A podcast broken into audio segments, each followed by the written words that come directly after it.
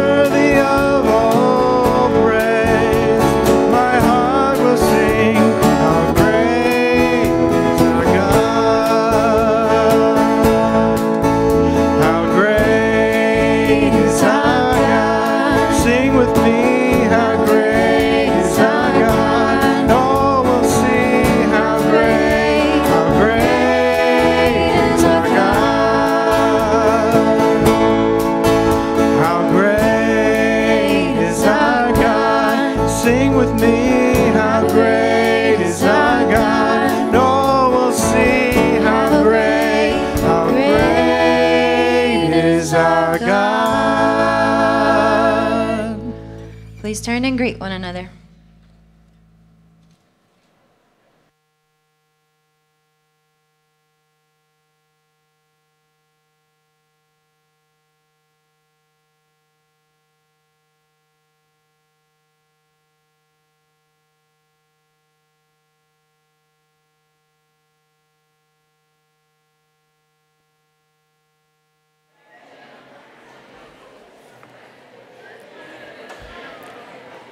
Good morning.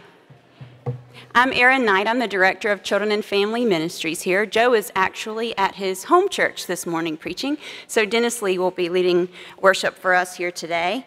Um, first of all, thank you for being here. We're really glad you're here. We know some bad weather's coming tomorrow, and we're going to be praying for those affected by it, um, and coming this morning for some.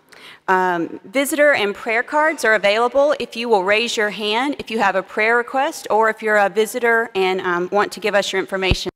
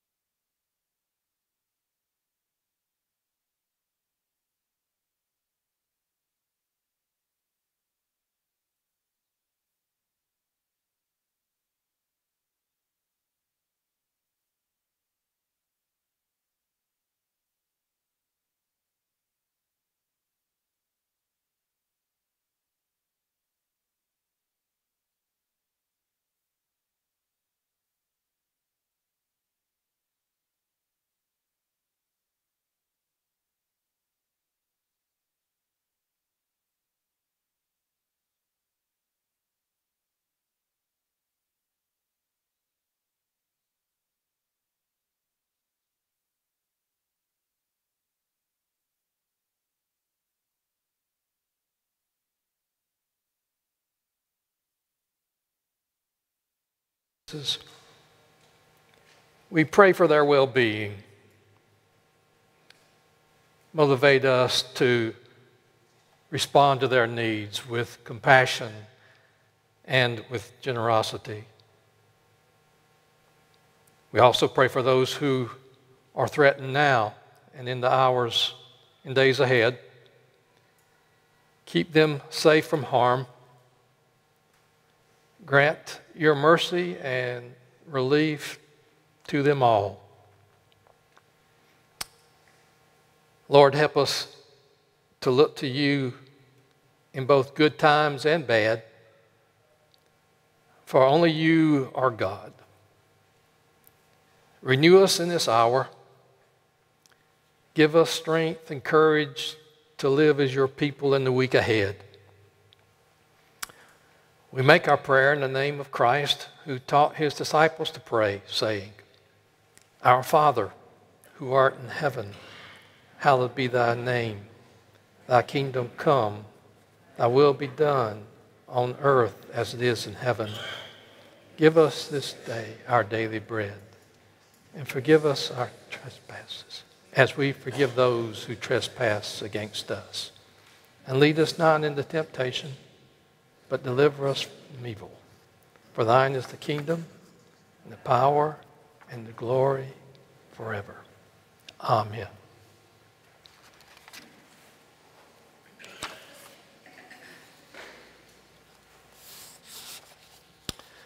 The sermon text for today is from the Old Testament book of Second Kings. It's in chapter 7, verses 3 through 16a. Um, before reading that text that's on the screen, let me describe what's been happening before we get to this point in our scripture. A war was going on the Arameans had attacked the Israelites and had laid siege to the city of Samaria. The king of Israel and many of the people were trapped inside the city walls there of Samaria.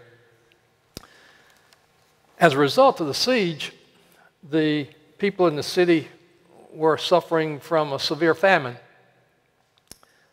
God's prophet Elisha, who was also trapped there in the city, said that God would save them, that God would deliver the Israelites.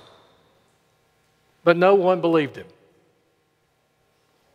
So that's where the story picks up at verse 3. Now there were four men with leprosy at the entrance of the city gate. They said to each other, Why stay here until we die? If we say we'll go into the city, the famine is there and we will die. And if we stay here, we will die. So let's go over to the camp of the Arameans and surrender. If they spare us, we live. If they kill us, then we die. At dusk, they got up and went to the camp of the Arameans. When they reached the edge of the camp, no one was there. For the Lord had caused the Arameans to hear the sound of chariots and horses and a great army, so that they said to one another, Look, the king of Israel has hired the Hittite and Egyptian kings to attack us. So they got up and fled in the dusk and abandoned their tents and their horses and donkeys. They left the camp as it was and ran for their lives. The men who had leprosy reached the edge of the camp and entered one of the tents and ate and drank. Then they took silver gold and clothes and went off and hid them. They returned and entered another tent and took some things from it and hid them also. Then they said to each other, What we're doing is not right. This is a day of good news, and we're keeping it to ourselves. If we wait until daylight, punishment will overtake us. Let us go at once and report this to the royal palace.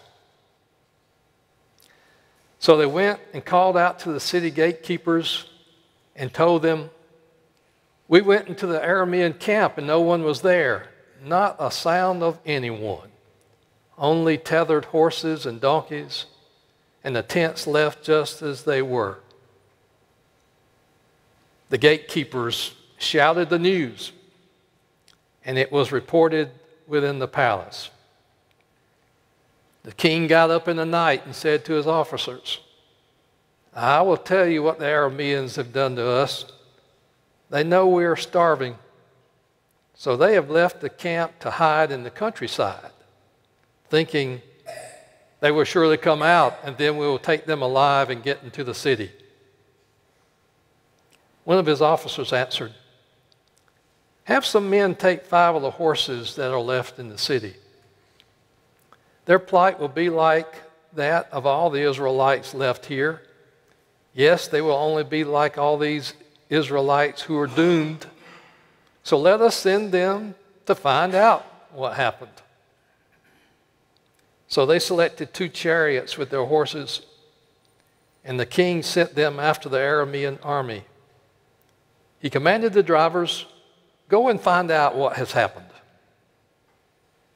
They followed them as far as the Jordan, and they found the whole road strewn with the clothing and equipment the Arameans had thrown away in their headlong flight. So the messengers returned and reported to the king. And then the people went out and plundered the camp of the Arameans. This is the word of God for the people of God. Thanks be to God.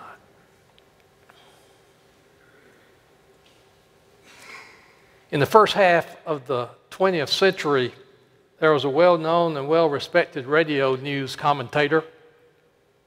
His name was H.V. Kaltenborn. It is said that each time Kaltenborn came on the air, he greeted the nation with the following announcement Good evening, everyone. There's good news tonight. And from there, Kaltenborn would go on to assure the American people that there really was something good to report, something good going on in the world, something good to hold on to.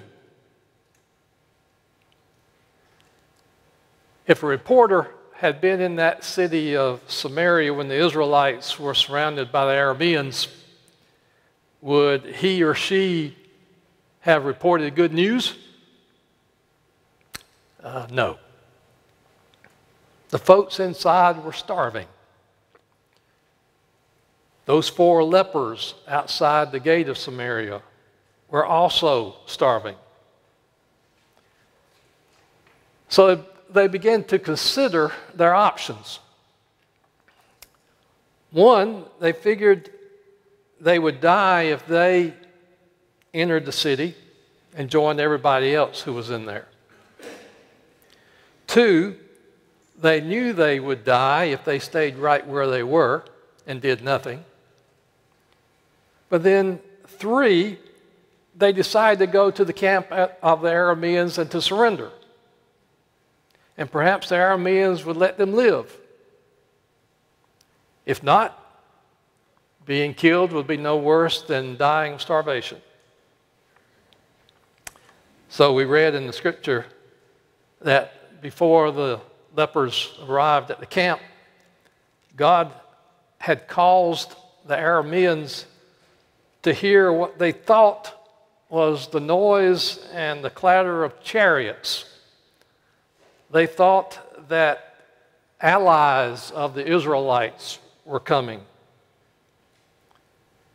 It reminds me a little bit of the cowboy movies from the 1950s.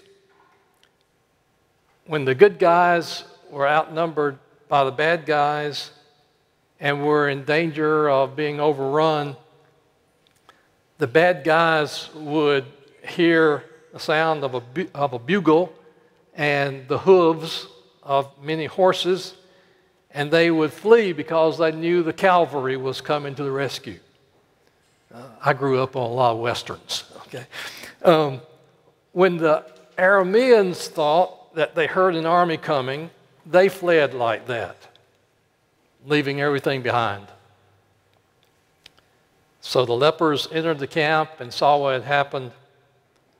And the first thing they did was to eat and drink until they were satisfied. Then they started taking silver and gold and anything of value and hiding it. But at some point, they said to each other, Hey, we've got great news, and we're keeping it to ourselves. It's not right. We need to go and report it to the king and to the people. So they did. And thus, the people in Samaria were saved. Instead of death, there was life. It was wonderful news. The words of the prophet Elisha had come true. God did save them. God did deliver the people. There's always good news. But sometimes it's not obvious, is it? I often find it easy to get depressed by reading the newspaper or, watching the news on TV. That's because so much of the news that's reported is negative. And I have to remind myself that those reports are only part of the story. The world is not all bad news, much of it is good. And although there are plenty of examples of sin in the world, goodness is always happening. And for every disaster caused by nature or by humans, there is a greater number of examples of good news in our world. Sometimes we have to look for it, but it's there. And sometimes we have to work for that good news, but securing it is possible. The words that that radio commentator H.V. Kaltenborn started his broadcast with is the same message we Christians believe we need to spread.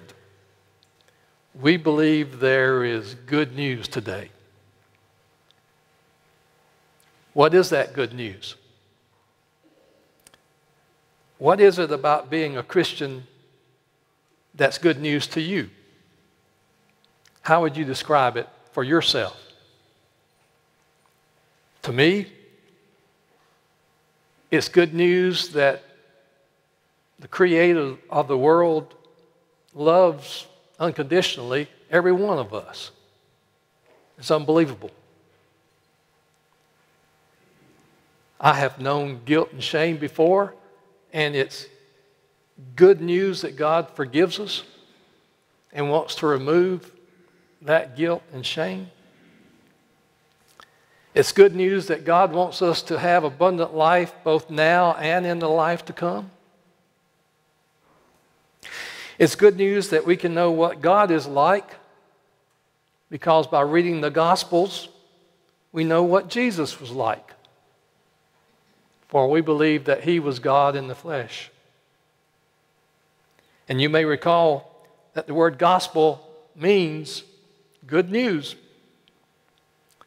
The first four books of the New Testament are the four Gospels of Matthew, Mark, Luke, and John. So we have the good news according to Matthew, and the good news according to Mark, and the good news according to Luke, and the good news according to John. There are many people that we read about in the New Testament who found life in Christ to be good news. For example, there was Matthew, a hated tax collector. He experienced a radically different life. Unlike others who despised Matthew, Jesus accepted Matthew. And Matthew responded by becoming a disciple. There was good news for Zacchaeus. If you remember that story, he climbed a tree to see Jesus better. And he ended up by inviting Jesus to his home, receiving Jesus' forgiveness, and receiving encouragement from Jesus. There was good news for Mary and Martha, who entertained Jesus in their home, who became good friends of Jesus. Jesus, their teacher, who became their Lord and their Savior. There were good news for the multitudes who heard the Sermon on the Mount because they learned that they were to be the light of the world and the salt of the earth.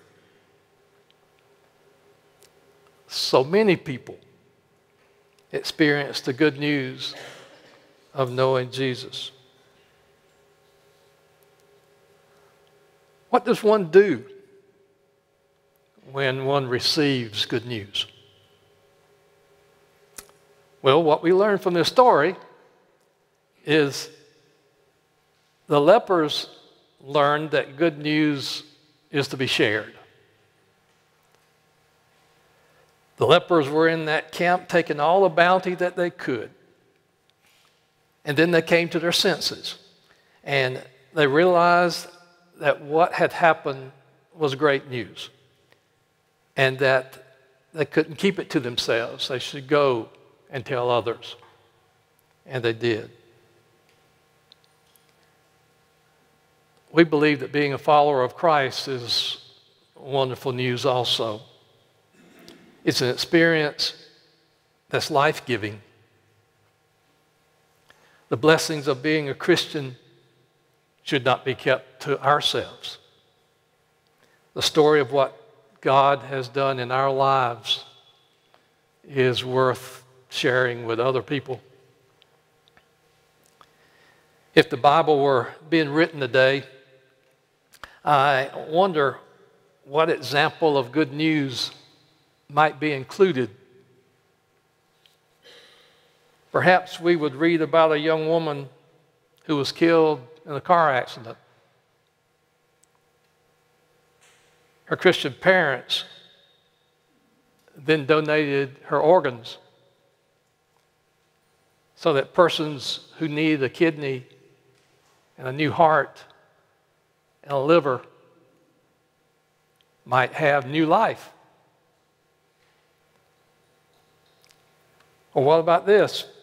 A couple of days ago, when Hurricane Irma was plowing toward the U.S., a woman in Florida drove 30 miles to buy an emergency generator at a big box store because her dad was on oxygen and needed power. When the person in front of her bought the last genera- uh, generator, this woman just burst out into tears. But then a complete stranger came over and insisted that she take the one that was already in her in his cart. And with tearful gratitude, she gave him a big hug.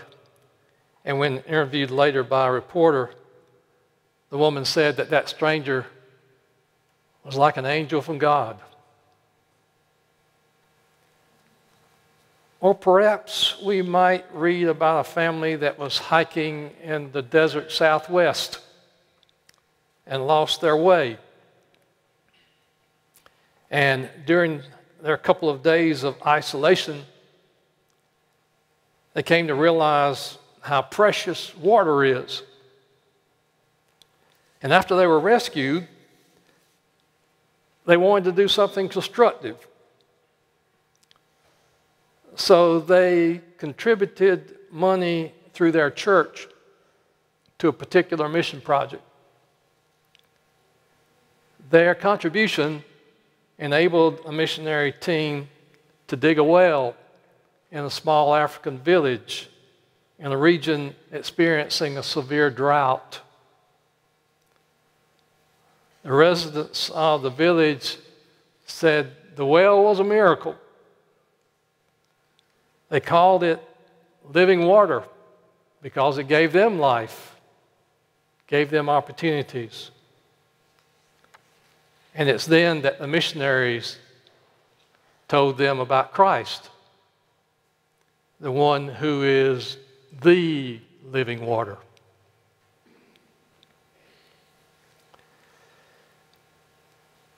Like the four lepers in the scriptures, we have been recipients of good news.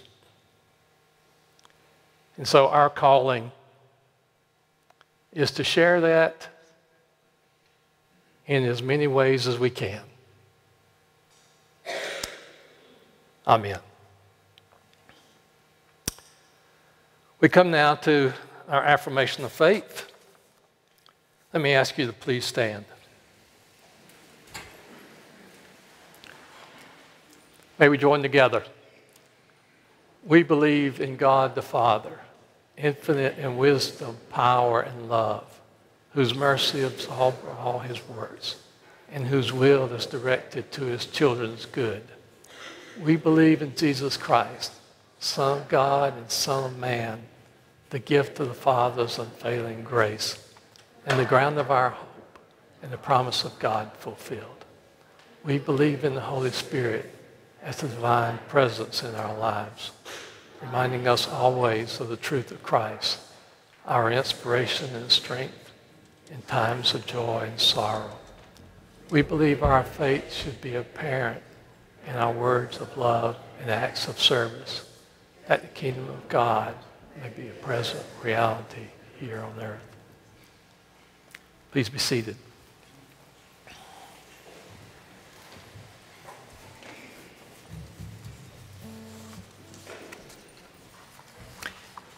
In gratitude for all that God has done for us, let us now give our tithes and offerings.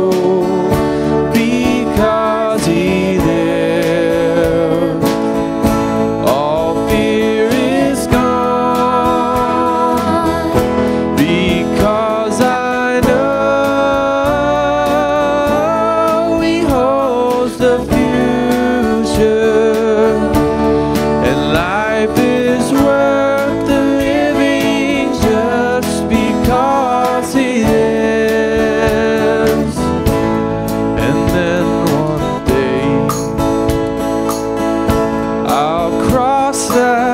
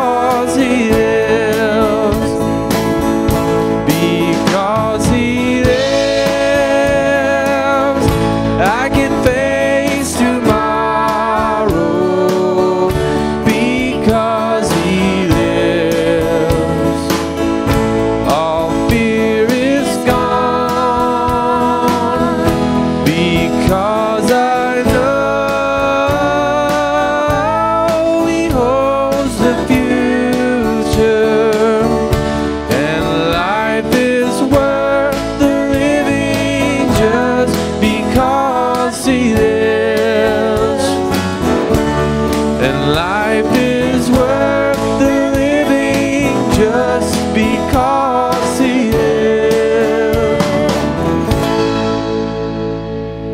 Would you please stand and sing this last one with us?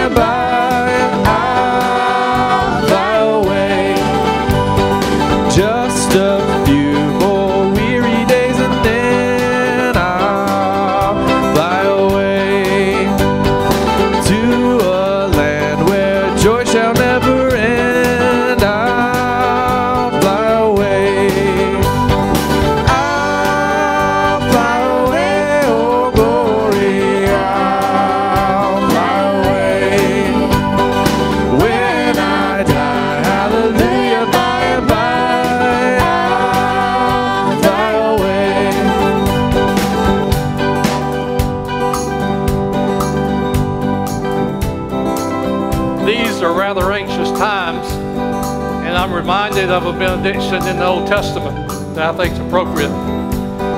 The Lord bless you and keep you.